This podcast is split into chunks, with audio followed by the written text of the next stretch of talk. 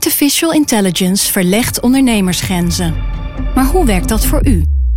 Als transformatiepartner helpt Capgemini u kansen te ontdekken en benutten, zodat we uw ideeën tot leven brengen. Vorm uw eigen mogelijkheden met generative AI. Ontdek meer op capgemini.nl/slash AI. Capgemini. Get the future you want. Wij zijn van de straat, van de buurt, van de wijk. Wij zijn van heel Nederland. Samen zorgen we voor vrolijkheid, verbinding, feest. Samen brengen we in één jaar tijd 349 miljoen euro bij elkaar. Miljoenen waarmee onze goede doelenpartners de wereld groener, gezonder en rechtvaardiger kunnen maken. Nationale Postcode Loterij. Samen voor een betere wereld.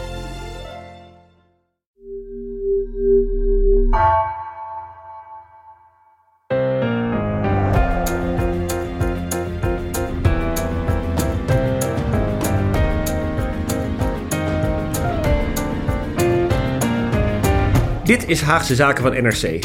Mijn naam is Guus Valk.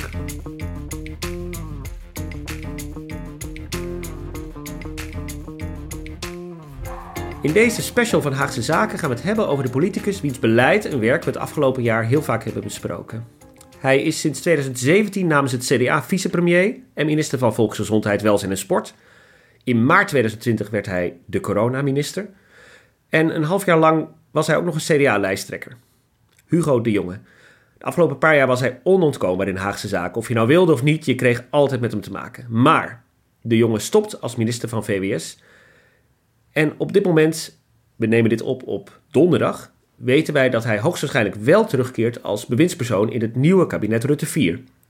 Vandaag praat ik over zijn betekenis als politicus, ehm, zijn erfenis als coronaminister, uh, de manier waarop hij het coronabeleid en, en, ons dagelijks leven vorm heeft gegeven. En natuurlijk over zijn rol in het CDA. Ja, dat kan ik maar met één iemand doen, ver weg van me in Den Haag, want ik zit in thuisquarantaine, zit Lemia Aharouai, uh, CDA-kenner, gediplomeerd christendemocraat, echt waar, en Hugo de Jonge Watcher. en Lemia, in, in, in, de voorbereiding zei je dit een keer van dit, van dit gesprek. Maar jij hebt Hugo de Jonge de afgelopen tijd drie keer geprofileerd, hè? Ja, ik heb het uh, teruggezocht. Uh, in nog geen twee jaar ook. Eén uh, keer in april of maart 2020, toen hij dus coronaminister werd. Eén keer in juni 2020, toen werd hij CDA-kandidaat lijsttrekker.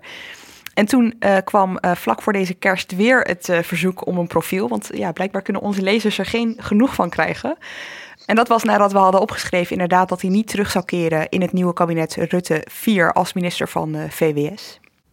Ja, de linkjes naar die profielen zetten we ook zeker in de show notes. Maar om met het laatste even te beginnen. Uh, jij zegt hij keert niet terug als minister van VWS. Waarom is dat eigenlijk? Ja, aan hem heeft dat niet gelegen. Hè?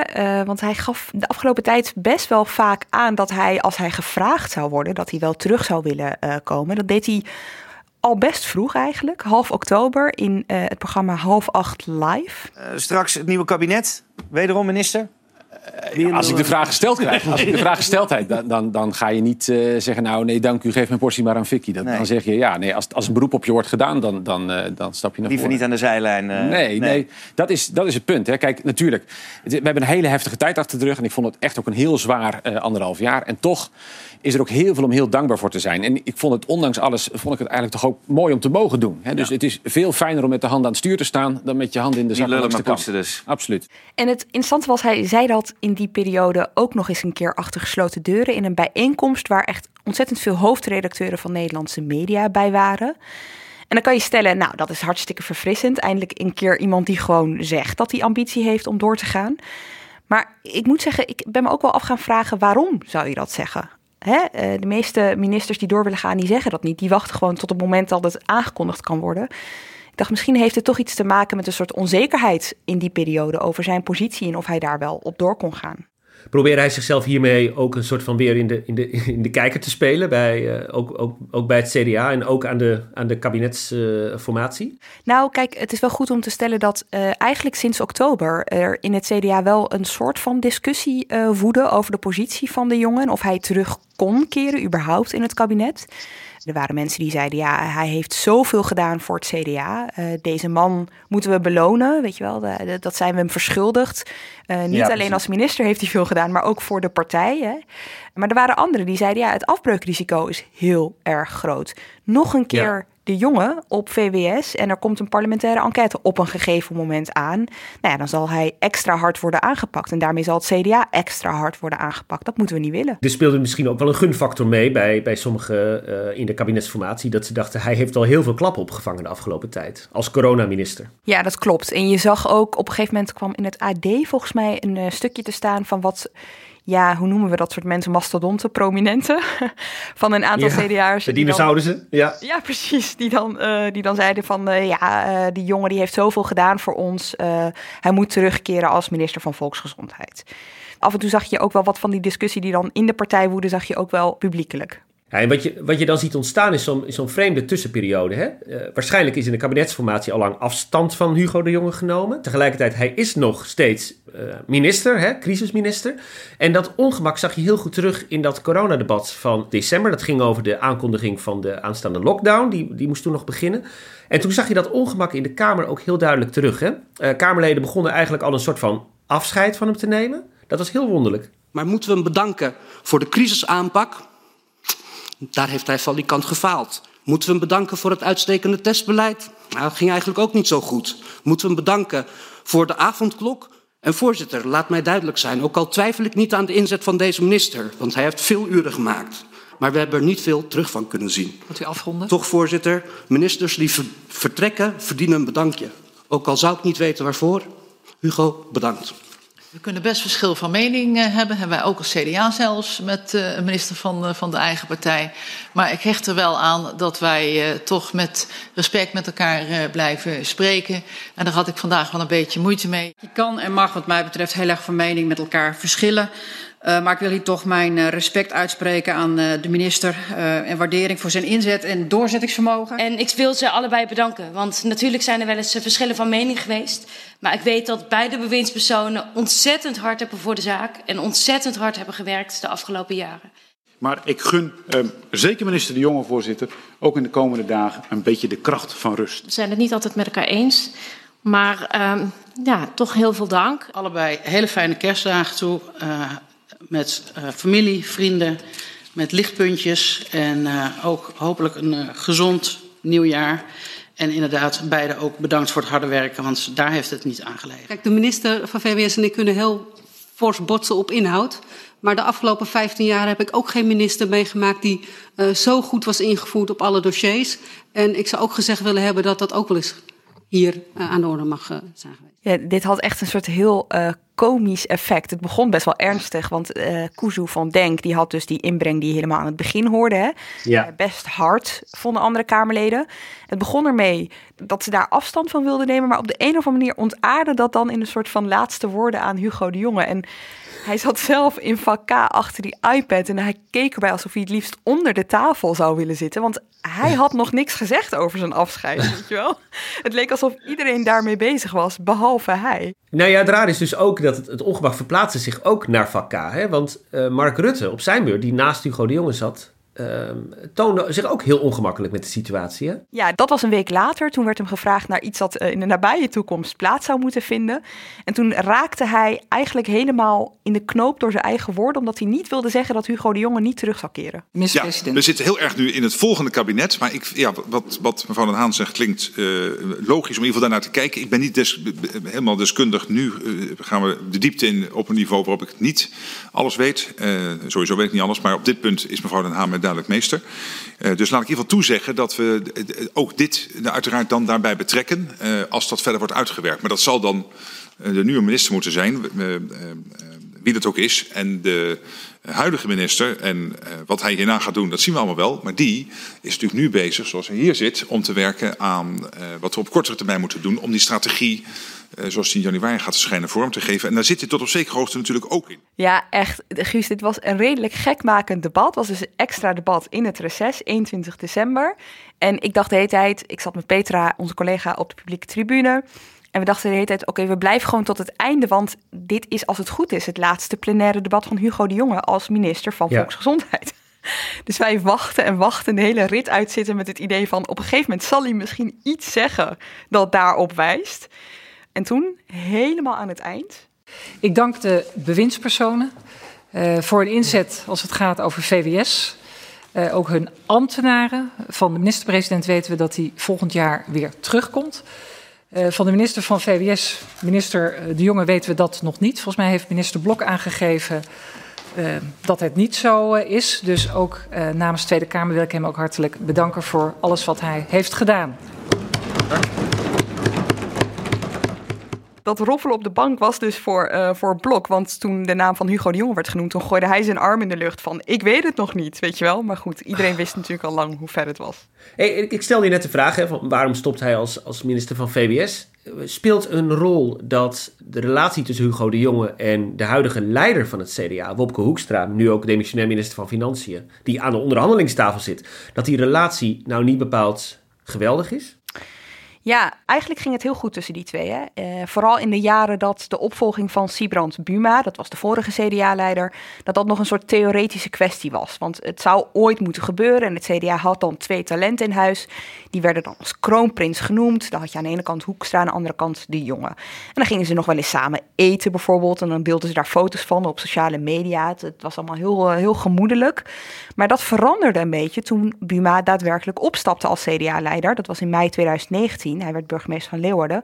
En toen was die vraag ineens helemaal niet meer zo theoretisch. Toen was hij ineens best wel dringend. Wie volgt hem op als CDA-leider en als uh, lijsttrekker, omdat die verkiezingen eraan kwamen. En we hebben het hier heel vaak gehad hè, over hoe die lijsttrekkersverkiezing uh, ging. Hoekstra wilde niet, uh, die jongen kandideerde zich. Daarna een hele trits aan andere CDA'ers die dat deden. En de jongen die won op het nippertje. Maar tussen de jongen en Hoekstra is het nooit echt heel erg goed gekomen. Nee, en het raar is dat er nooit een echte uh, strijd tussen die twee is geweest. Uh, Hugo de Jonge is natuurlijk uh, lijsttrekker van het CDA geworden. waarbij iedereen zich al afvroeg hoe gaat hij dat in vredesnaam combineren met zijn ministerschap en in crisistijd. Dat heeft ook maar heel kort geduurd uiteindelijk, hè? Ja, het, het interessante is uh, inderdaad, er heeft zich geen strijd in de klassieke zin uh, voor gedaan. Hè, waar, waarin we allemaal konden kijken hoe ze met elkaar het debat uh, aangingen op podiaatjes door het hele land. En dan komt daar een, een winnaar uit. Aan de andere kant was er wel achter de schermen een strijd. Ik kan me nog herinneren dat wij een reconstructie maakten, Peter de Koning, Philippe de Witwijn en ik, over het kabinet Rutte 3. En dat we hoorden van bewindspersonen uit andere partijen hoe dat misging tussen die CDA'ers. En vooral tussen de jongen en Hoekstra. In uh, november van vorig jaar spraken ze elkaar gewoon een paar weken niet. Werd de telefoon niet opgenomen. Dus het is vaak gegaan over een fluistercampagne over Pieter Omtzigt. Ik moet zeggen, in die periode ontstond er ook een, een, fluistercampagne rond Hugo de Jonge. Maar wat werd er dan gezegd over hem? Ja, dan werd je als journalist wel benaderd echt actief ook wel af en toe. En dan werd er wel gesproken, goh, zie je hoe moe hij eruit ziet? En is dit het wel waard? En is het wel verstandig dat hij ook lijsttrekker is voor het CDA? Je kreeg te horen, uh, hij moet denken aan zichzelf, aan zijn gezin, maar ook aan de partij, weet je wel, en aan het land. Het werd verpakt in een soort uh, aardigheid, bezorgdheid. Maar er werd eigenlijk tegelijkertijd in die periode, begrepen we later, ook op hem ingepraat met dezelfde woorden. Moet je dit wel doen? Je bent ook al coronaminister. Dat vraagt er zoveel van je tijd. Kun je wel het lijsttrekkerschap ernaast blijven doen? En er kwam toen heel veel samen, hè? eigenlijk in die, uh, in die paar dagen in zo'n medio december 2020, waarin zowel de, de coronacrisis echt een beslag op hem leek te leggen, want uh, het ging op dat moment echt heel erg slecht. Uh, met, als je kijkt naar ziekenhuisopnames, naar hoe, hoe het uit de hand liep met besmettingen ook. En uh, het inpraten op hem door CDA'ers. Dat kwam een beetje samen op dat moment, hè? Ja, en dat zag je ook wel. Ik kan me nog herinneren uit coronadebatten uit die tijd dat de jongen uh, normaal toch wel heel breedsprakig, joviaal, overgeduldig in debatten, dat hij ineens was veranderd in een uh, ja, toch wel afgemeten, chagrijnige minister. Vooral in aanloop naar het kerstreces van vorig jaar. Toen had je twee debatten in één week, allebei over corona. En in het kerstreces werd er nog eentje ingelast. En ik zat ze laatst, toen ik dat profiel maakte, zat ik ze even allemaal terug te kijken. Hoe was dat ook alweer? Want ik kan me nog herinneren, vooral die van 17 december, waar we zo naar gaan luisteren. Dat wij op die publieke tribune zaten en echt dachten: wat is hier aan de hand? Wat is hij aan het doen? Hij was zo boos. En de Kamer was weer boos op hem, omdat uh, Nederland ja. behoorlijk onderin de lijstjes bungelde met uh, vaccin-tempo. Uh, natuurlijk heb ik daarnaar gekeken. Want natuurlijk zou ik graag hebben gehad dat het, ondanks dat het al heel erg snel is en heel erg vroeg is in dat nieuwe jaar, dat het wellicht nog eerder zou kunnen. Natuurlijk heb ik daarnaar gekeken. Dat is natuurlijk geprobeerd. Dus wat er parallel kan, wordt parallel gedaan. En wat er volgordelijk moet, dat moet helaas volgordelijk. Dus wanneer heeft hij de opdracht gegeven Zo werkt het niet, meneer Klaver. dat het. systeem gebouwd moet worden? Wat is de verwachting wanneer dit dan wel operationeel is? Want Tijdig. Tijdig voor de start. Oké. Ja, Dan- voorzitter, dit, dit, ik ben er stil van, eh, van het antwoord. Want mooi. volgens mij is de, nou maar, maar van korte duur. Eh, want volgens, en dat antwoord, voorzitter, wil ik gewoon vanavond hebben. Ja, Het antwoord heb ik inmiddels al drie keer gegeven. Misschien is het ook een aardig idee om politiek en techniek een beetje te scheiden. Eh, toch denk ik dat het wel belangrijk is om te wijzen op dat er een, een zekere arrogantie sluipt in de beantwoording. Ja, de- laat ik allereerst, er is geen, geen, geen enkel, eh, enkele wil om, om hier op een arrogante manier met de beantwoording om te gaan. Integendeel, en dank voor uw medeleven, maar zo zwaar was de week ook niet. Ik, ik- ja, maar dat, dat gesprek hebben we net echt heel uitvoerig gehad, dat heb ik toegelicht. Dat heeft te maken met de switch die we hebben gemaakt, hebben moeten maken naar de GGD. Ik vraag tenminste, en dat doe ik nu voor de laatste keer, voorzitter. Ja. Ik eh, begrijp dat hij eh, anders nog geïrriteerder gaat kijken. Wat is Ja. dan het... Ja, ik vind echt niet dat hij de positie heeft om eh, eh, op deze manier dit nu te doen. Het gaat even over iets te belangrijk. En volgens mij realiseert zich dat best. Ja, ik moet zeggen, van al die coronadebatten die ik heb gevolgd, ik heb hem daarvoor en daarna nooit meer op deze manier meegemaakt. En voor dat profiel dat ik in de kerst maakte, eh, sprak ik ook wel met ambtenaren die hem in die tijd eh, meemaakten. En die zagen ook iets anders. Hij, hij zat er gewoon een beetje doorheen, te neergeslagen, stilletjes. Hij was niet zichzelf. Ik eh, hoorde over dat, dat hij soms 's avonds laat op het departement ja, bijna half in slaap achter zijn pc werd gezien.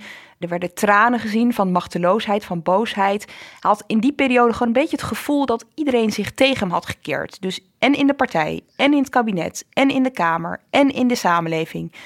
En er werd ook wel echt Ja. rekening mee gehouden ja, dat, dat hij ermee zou stoppen. Of dat er een, een motie van wantrouwen tegen hem ingediend zou worden. En dat, ja, dat hij het niet zou redden. Nou ja, we hebben het eh, vaak in de Haagse Zaken over, over strategieën en over hoe politici eh, eh, calculerend werken. eh, soms ook een beetje machines zijn. Maar dit moet je ook wel een beetje in die tijd plaatsen natuurlijk. Hoe mis het ging op dat moment met de crisisbestrijding. Hij was net een week daarvoor, had hij zijn CDA-lijsttrekkerschap neergelegd. neer moeten leggen dus, hè, naar ook zoveel interne druk wat je net beschreef. Ja, ik, nu ik het zo terugluister, eh, ik bedoel, het, het is ook wel heel menselijk natuurlijk. Als je dat debat dus terugkijkt, dan vraag je je ook wel af wat de Kamer soms precies aan het doen is. Dit was soms tot in detail, ging het over GGD, ICT-systemen. En nou ja, ik bedoel, de jongen heeft zich wel eens best wel vaak uitgesproken over het, te- het debattempo in de Kamer. En over eh, in het laatste debat van 21 december kwam hij daar ook nog eventjes op terug van... gaan jullie nou met z'n allen naar, naar huis met het gevoel van we hebben het kabinet echt gecontroleerd? Ik denk dat het niet zelden is voorgekomen dat u naar huis ging en dacht, nou hebben we twaalf uur bij elkaar gezeten. En hebben we nou echt met elkaar eh, serieus eh, het kabinet gecontroleerd? Hebben we nou echt met elkaar serieus eh, de aanpak ook voor de langere termijn met elkaar kunnen bespreken? Ik denk dat het te vaak niet het geval was. Dus we kunnen beter. Met elkaar kunnen we beter. En ik denk dat het zeer de moeite waard is om te ontdekken met elkaar hoe dan. Hoe we dat moeten doen. Dat is één van de thema's. Daar hebben we het, wij het ook wel vaak over gehad. sneer, hè, Ja. Precies, precies. Ik moet zeggen, toen ik die debatten terugkeek, toen dacht ik ook van... oké, ja, dit is allemaal zo gedetailleerd. Waar kijk ik eigenlijk naar? Eh, jij hebt natuurlijk nou vele uren naar Hugo de Jonge gekeken. Voor al die profielen die je hebt gemaakt. eh, vanwege het feit dat je zo vaak ook op de, op de tribune van de, van de plenaire zaal van het, van het Tweede Kamergebouw zit. Wat typeert zijn stijl? Hoe heeft hij deze coronacrisis eh, aangepakt? Kijk, ik denk niet dat we nog een keer hoeven te constateren... dat deze man eh, redelijk breedsprakig is. Hè? Ik bedoel, eh, Nee. normaal heb ik... eh, Iris, die, die knipt vaak zeg maar de, de quotejes voor, voor Haagse Zaken. En dat, dit is meestal, heeft hij een dagtaak aan om, om hem te comprimeren tot iets wat we kunnen gebruiken in de aflevering. En dat heeft ook iets grappigs. Het is een soort cliché geworden. Hij gebruikt ook echt zijn eigen woorden. Hè. Je hoorde het net al eventjes. Volgordelijkheid der dingen. Hij heeft altijd die rare metaforen. Er is altijd dat blokje varia in debatten. Eh, hij zegt heel vaak dat iets logisch is. Gebruikt ook heel vaak het woord natuurlijk. Vindt vaak dat hij gelijk heeft. Echt een eigen manier van debatteren. En eh die kan je goed samenvatten in eh, Hugo de Jonge legt het nog twee keer goed uit. Maar er vallen ook wel andere maniertjes op als je veel naar hem luistert. Een van die dingen is bijvoorbeeld dat hij vaak in zijn bijdrage in een antwoord op een vraag zelf al een vervolgvraag stelt en dan die ook meteen alweer beantwoordt. Nou zult u zeggen, dat hoeft helemaal niet. Want je kunt namelijk ook uh, gemengde teams samenstellen. Misschien ook met mensen van buiten het ziekenhuis werken. Misschien met ander ingehuurd personeel uh, werken. Dat is niet onmogelijk, maar dat op een goede manier, nog steeds een kwalitatief verantwoorde manier van de grond krijgen, dat is wel echt een vak apart. Welke maatregelen zou je dan in die regio's verantwoord achter boven het pakket wat landelijk geldt? Zou bijvoorbeeld inzet van die maatregelen voor de detailhandel, zou dat een regionaal toe te passen maatregel kunnen zijn? Waarom is dat? Dat is omdat als je die geconcentreerde zorgcapaciteit zou willen inrichten, ja, moet je vacatures open gaan zetten. En wie gaan die vacatures vullen? Dat zijn de mensen uit de ziekenhuizen in diezelfde regio natuurlijk. Hadden we dat eerder kunnen doen? Nee, want de GGD. En overigens is het dan heel erg. Vind ik ook niet, want iemand die. Maar kun je dan zeggen, het kabinet stuurt alleen op ziekenhuisopnames? Nee. Kijk, er worden natuurlijk heel vaak grappen gemaakt over hoeveel hij aan het woord is, hoeveel hij praat. Maar uh, Hugo de Jong is de zoon van een dominee.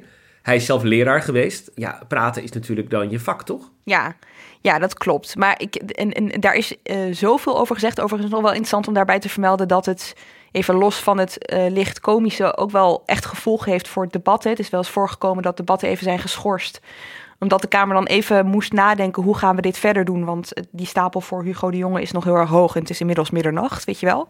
Ja. Uh, dus het, is wel, het heeft ook e-, effect op het debat zelf. Maar wat je net zegt over die, die, de zoon van een dominee zijn, ik dacht, oké, okay, ja, dat zegt hij zo vaak, maar als je dat bent, hoe vormt je dat dan? En ik ben dat voor dat laatste profiel dat ik heb gemaakt dus gaan uitzoeken.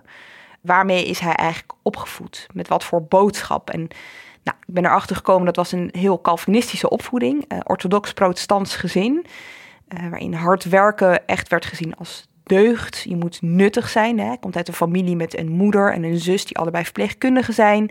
Hij heeft een broer die microbioloog is. Hij is zelf uh, dus eerst onderwijzer geweest. Aan de keukentafel in de kerk hoorden ze daar veel over het belang van verantwoordelijkheid nemen. En toen ik dat hoorde, moest ik denken aan wat hij uh, vooral vorig jaar uh, vaak herhaalde in heel veel interviews die hij gaf.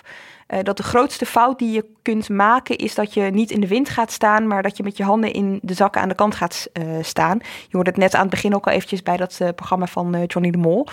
En dan zegt hij ook heel vaak dat hij het juist mooi vindt om verantwoordelijkheid te mogen dragen in zo'n zware tijd dat past wel heel erg bij dat beeld van wat ik meekreeg van hoe hij dus, hè, van wat hij hoorde toen hij opgroeide. En om daar een beter beeld van te krijgen, ben ik ook gaan luisteren naar de preken van zijn vader.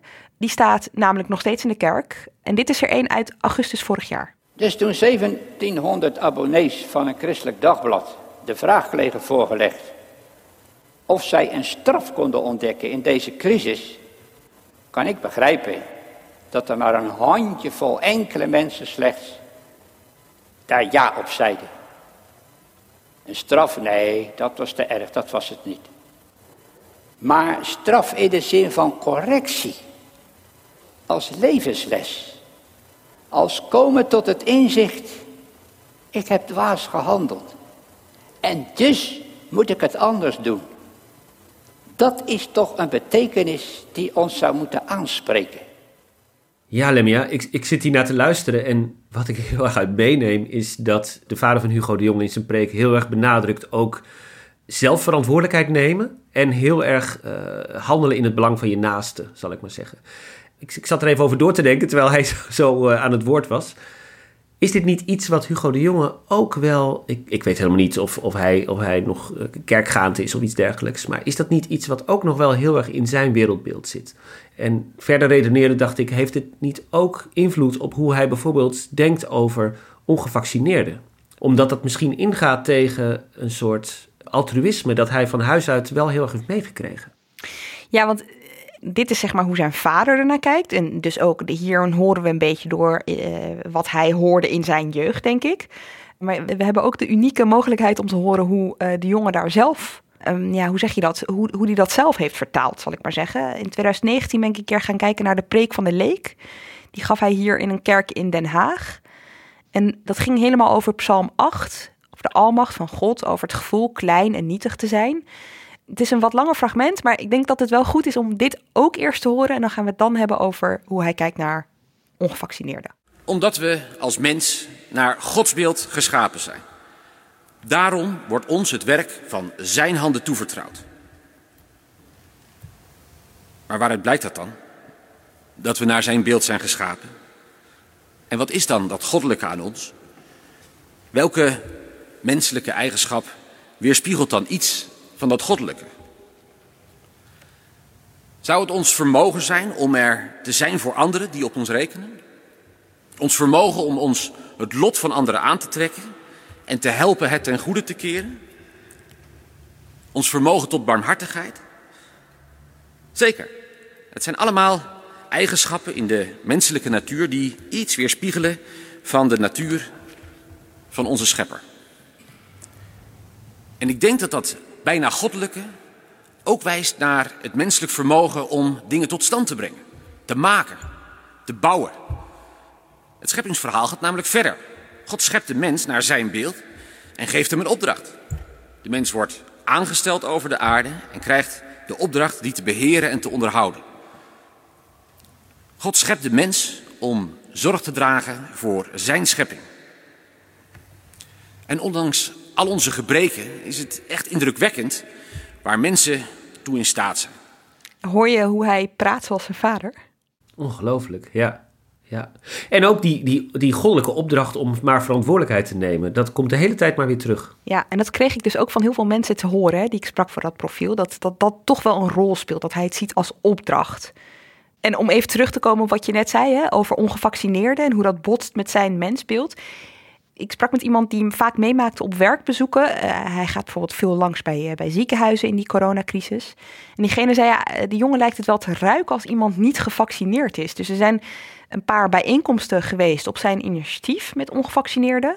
En dan wil hij van ze weten, ja, waarom laat je niet vaccineren? En waar haal jij je informatie vandaan? Wat lees je? Waar kijk je naar? En dan probeert hij ze tegelijkertijd toch ook wel een beetje te bekeren. Want hij vindt het echt niet logisch dat mensen zich niet voor elkaar willen inzetten. En hij ziet, hè, als je je vaccineert, dat ziet hij als iets, dat doe je voor elkaar. Dat doe je voor de groep. Ja, precies. Want je kunt zeggen, hè, dat, is, dat is niet logisch omdat hij nu eenmaal die coronacrisis wil bestrijden en, en daarvoor een zo hoog mogelijke vaccinatiegraad heeft. Dat is het rationele argument. Maar er zit dus ook een, een, wereldvisie achter, een, een, een, visie op de mens en op, en op verantwoordelijkheid nemen voor elkaar. Dat, dat komt er dan eigenlijk ook in terug. En het is heel intrigerend geweest om te zien hoe vooral in die laatste maanden, toen die vaccinatiegraad eigenlijk niet meer echt groeide, of echt heel weinig per, weet je, heel miniem was die groei nog, ja, dat hij daar ook steeds feller in werd, of eigenlijk scherper in werd, in zijn boodschap, ook aan ongevaccineerden. Het lijkt wel een soort doorlopende frustratie van Hugo de Jonge, denk ik soms, dat iedereen niet gewoon doet wat hij vindt dat er gedaan moet worden. En hij benadrukt ook best vaak dat het heel normaal is dat hij zegt wat hij zegt. Keuzes hebben consequenties. En ik moet wel eerlijk zijn. Ik ben minister van Volksgezondheid. Ik wil dat de zorg toegankelijk blijft. Ook voor als u straks een hartoperatie nodig heeft. Ik, ik ben minister van Volksgezondheid. Geen minister van kijk maar wat je doet. Dat is een beetje het punt. Keuzes hebben consequenties. En als je weet welke consequenties keuzes hebben. Dan is het denk ik mijn werk als minister van Volksgezondheid. Dat ik mensen daar ook op wijs. Doe het nou. Dat moet ik gewoon kunnen zeggen tegen mensen. Dat is niet met een gesprek, gestrekt been erin vliegen. Dat is gewoon mijn werk doen. En als minister van Volksgezondheid kan ik niet zeggen... joh, ah, joh te gek, joh, hey, kijk maar wat je doet. Dat is gewoon niet mijn werk. En ik ben minister van Volksgezondheid. Ik ben niet minister van kijk maar wat je doet. Ik ben minister van Volksgezondheid. Dat betekent dat ik vind dat wij met elkaar... dat kan niet alleen van mij afhangen. Dat zullen we met elkaar moeten doen... Uh, op een indringende manier dat gesprek aan moeten met de mensen die zich niet laten vaccineren. Keuzes hebben consequenties. Dat heb ik over en over again hier op deze plek gezegd. En sommige mensen vinden dat heel scherp en heel erg hard. En toch blijf ik het herhalen, omdat ik vind dat we dat gesprek ook in die scherpte moeten hebben met elkaar. Ja, hij vindt echt iets. En het intrigerende, dus veel van die fragmentjes die je net hoort, die komen uit persconferenties. Het, het eerste fragment komt uit een talkshow bij Family 7. Ik weet niet of je dat kent. Ja, christelijke kanaal, ja, ja zeker. precies. Ja, en met een behoorlijk evangelische uh, doelgroep, uh, orthodox, protestants ook wel. En daar gaat hij dan naartoe omdat hij vindt dat hij deze boodschap ook in die doelgroep, waar ze wat, met wat meer wantrouwen kijken naar hem ook wel, zal ik zeggen, dat hij vindt dat hij dat wel moet doen. Fascinerend. En dan denk je misschien, nou, uh, logisch, hè? die man die ziet dan zelf in de zorg wat het doet in de ziekenhuizen en de druk daar, dat niet iedereen ervoor kiest om zich te laten vaccineren.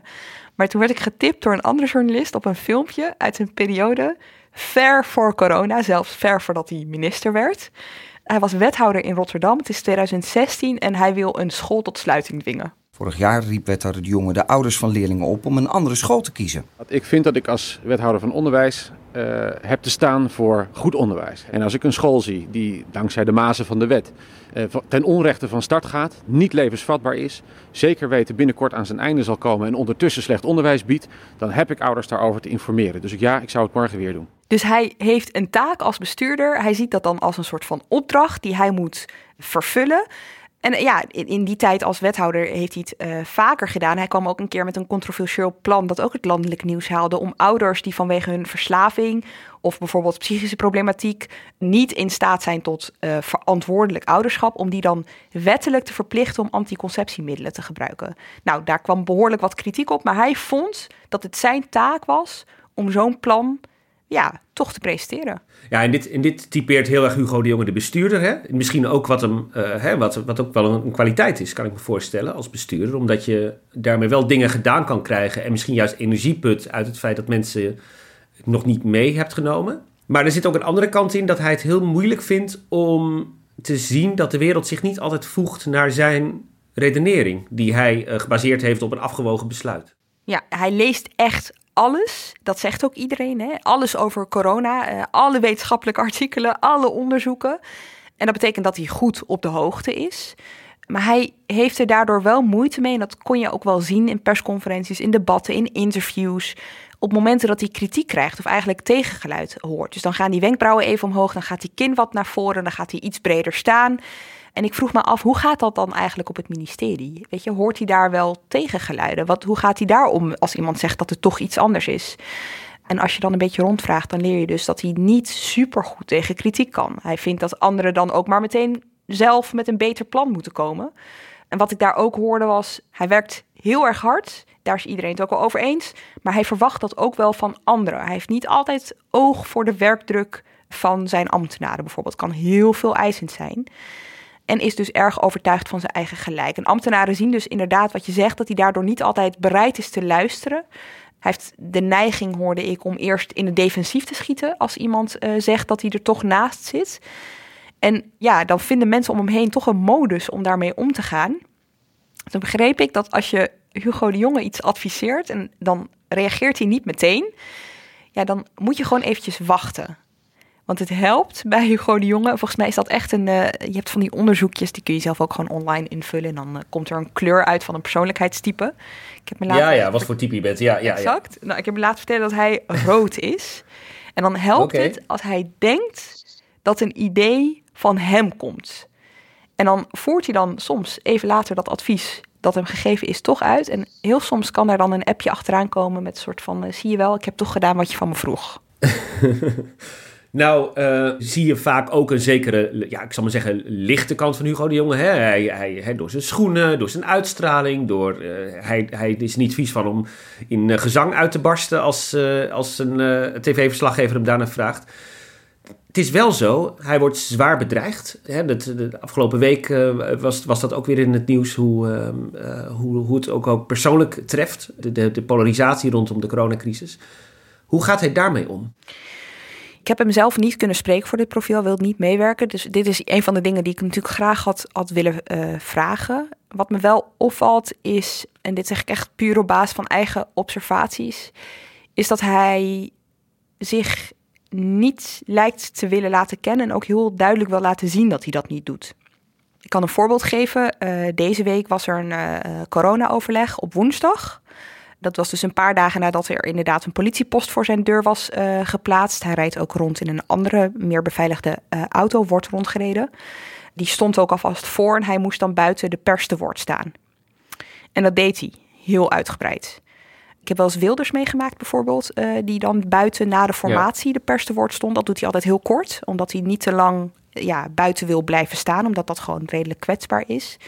De jongen lijkt daar heel anders mee om te gaan. En ik, ik kan me niet helemaal aan de in indruk onttrekken dat hij ook een punt aan het maken is in zijn gedachten als hij daar staat. Weet je wel? Dus uh, woensdag uh, liep er iemand schreeuwend over het binnenhof: leugenaar, leugenaar. Ik zag een, bepaald uh, type op hem afbenen. En door mijn veiliger werd hij erop gewezen dat hij toch echt even aan de overkant moest gaan staan. En de jongen ging gewoon heel stoïcijns door met het beantwoorden van vragen. dit is iets wat mij wel een beetje fascineert. Je kan namelijk er ook voor kiezen om het niet te doen. Ja, maar wat zou dat punt dan kunnen zijn? Ja, ik vind dat zo speculatief. Ik, ik, ik, ik weet het gewoon oprecht niet. Ik ben er wel heel geïnteresseerd in. Want uh, misschien wil hij wel gewoon echt laten zien dat hij zich ja, dus niet laat kennen. Dat, het, dat, dat, dat hij zich niet laat tegenhouden. Nou is hij uh, natuurlijk buitengewoon zichtbaar hè, als, uh, als minister, um, als, als politicus, zeer herkenbaar. Uh, toch is hij dit jaar, valt me op, wel iets onzichtbaarder misschien in, in zijn publieke uitingen dan een jaar geleden. Hè? Toen leek het allemaal wel heel uitbundig. Ja, ja, precies. Jij begon net al over dat zingen voor een microfoon. Hè? Daar, dat is hem lang nagedragen. Dat, daar vind het ook niet heel grappig om daar nog aan herinnerd te worden bij VWS. Maar hij was toen op dat moment echt overal. Dit jaar niet. Hij heeft geen kerstinterviews gedaan. Ook geen eindejaarsinterviews, uh, naar ik uh, heb begrepen. Hij is wel erg aanwezig op sociale media. Ik begreep dat hij de laatste vier jaar... Zeven mensen zijn er uh, betaald door VWS... Uh, niet allemaal tegelijkertijd overigens, maar na elkaar. Uh, soms in tweetallen. Die uh, dan als taak hadden om zijn sociale media bij te houden. Hij vindt het ook heel belangrijk. Ik weet niet of je je nog van die eerste vaccinatieronde kan herinneren... dat dan Jan Paternotte, D66-Kamerlid, ermee was begonnen... om steeds aan te kondigen als er een geboortejaar aan, aan de beurt was... om zich te laten vaccineren.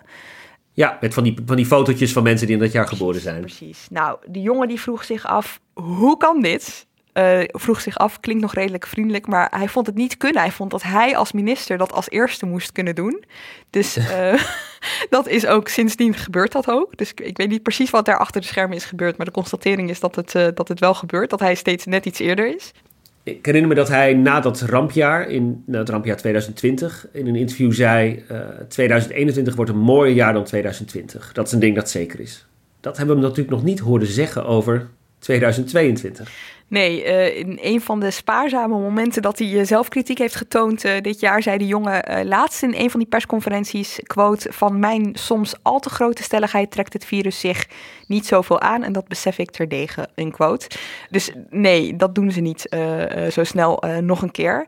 2022 wordt in ieder geval, dat weten we al wel, het jaar waarin hij zelf niet meer aan dat stuur staat. Omdat hij gewoon niet nog een keer terugkomt als minister van VWS, maar op een andere plek ja. in het kabinet. Uh, ik ben overigens echt heel benieuwd hoe dat is als hij straks ook in een kabinet zit, bij ministerraden is, misschien wel bij corona-overleggen is, maar niet meer zelf de verantwoordelijkheid draagt. Terwijl je dat maandenlang wel hebt gedaan en altijd vond dat jij het meest wist. Dat lijkt mij ja. zowel voor hem als degene die hem opvolgt een uh, interessante exercitie in de eerste uh, weken, maanden.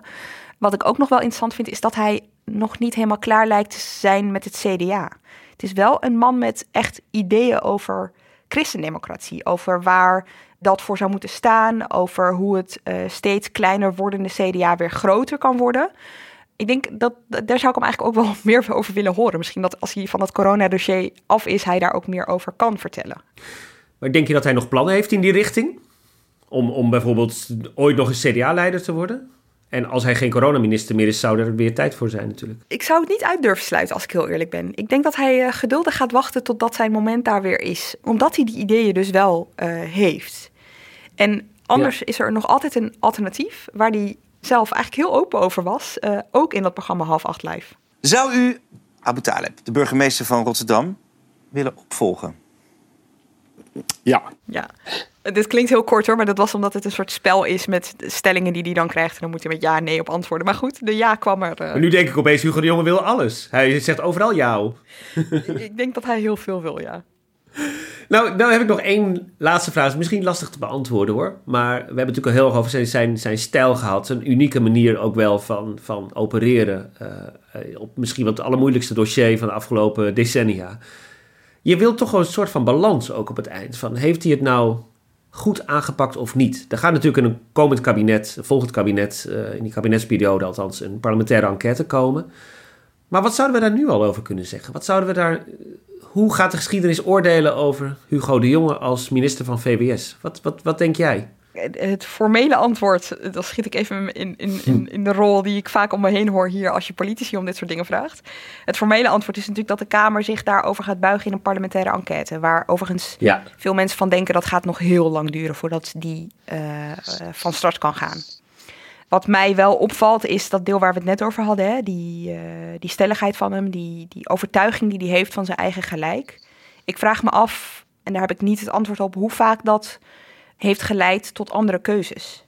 Kijk, hij doet het natuurlijk niet helemaal alleen. Er is een heel ambtenarenapparaat en er is ook uh, Rutte staat al die tijd naast hem. Ik bedoel, het is niet dat Hugo de Jong in zijn eentje beslist wat er gaat gebeuren, maar... Ik zit, me, ik zit me dit zelf ook heel erg vaak af te vragen. Hè? En er is natuurlijk heel veel te zeggen over uh, de trage vaccinatiecampagne, de, de, de beroerde uh, ziekenhuiscapaciteit, de, de boosterprik die, die zo laat op gang kwam in vergelijking met het buitenland. En soms staat dat wel heel erg in schil contrast met het dat krachtige beeld dat, dat de jongen uitstraalt. En de, de, de manier waarop hij, ook toen nog geen coronacrisis was, zich altijd heeft gepresenteerd als een soort van projectminister. Weet je wel, ik pak klussen aan. Ik ga niet een soort uh, eindeloos uh, delibereren, maar ik, ik krijg de klus uh, gewoon geklaard. Ik heb dat wel altijd ongemakkelijk gevonden. Die, dat contrast tussen, tussen die daadkracht uitstralen en tegelijkertijd het gevoel krijgen dat heel veel cruciale dingen toch erg laat zijn begonnen. Maar ik ben wel met je eens dat het nog eigenlijk veel te vroeg is voor een eindoordeel daarover. Dat we, dat we heel veel dingen ook gewoon nog niet weten. We varen in de mist, zou uh, Hugo de Jonge zeggen. Dit is wel een goed punt dat je maakt trouwens hoor. Want wat me toch nog ook wel opviel de afgelopen tijd is de man die vaak naast hem staat in uh, persconferenties en in debatten, Mark Rutte. Die heeft er weinig moeite mee om te zeggen dat iets niet goed is gegaan. Hè? Uh, die ziet sorry zeggen of excuses maken vaak ook wel als iets instrumenteels. En de jongen, die lijkt daar toch zelf wel echt meer moeite mee te hebben. Dankjewel Lemia. Dit was hem voor deze week. Heel veel dank voor het luisteren. Deze aflevering is gemaakt door Iris Verhulsdonk en Pieter Bakker. Volgende week is er weer een Haagse Zaken. Tot dan.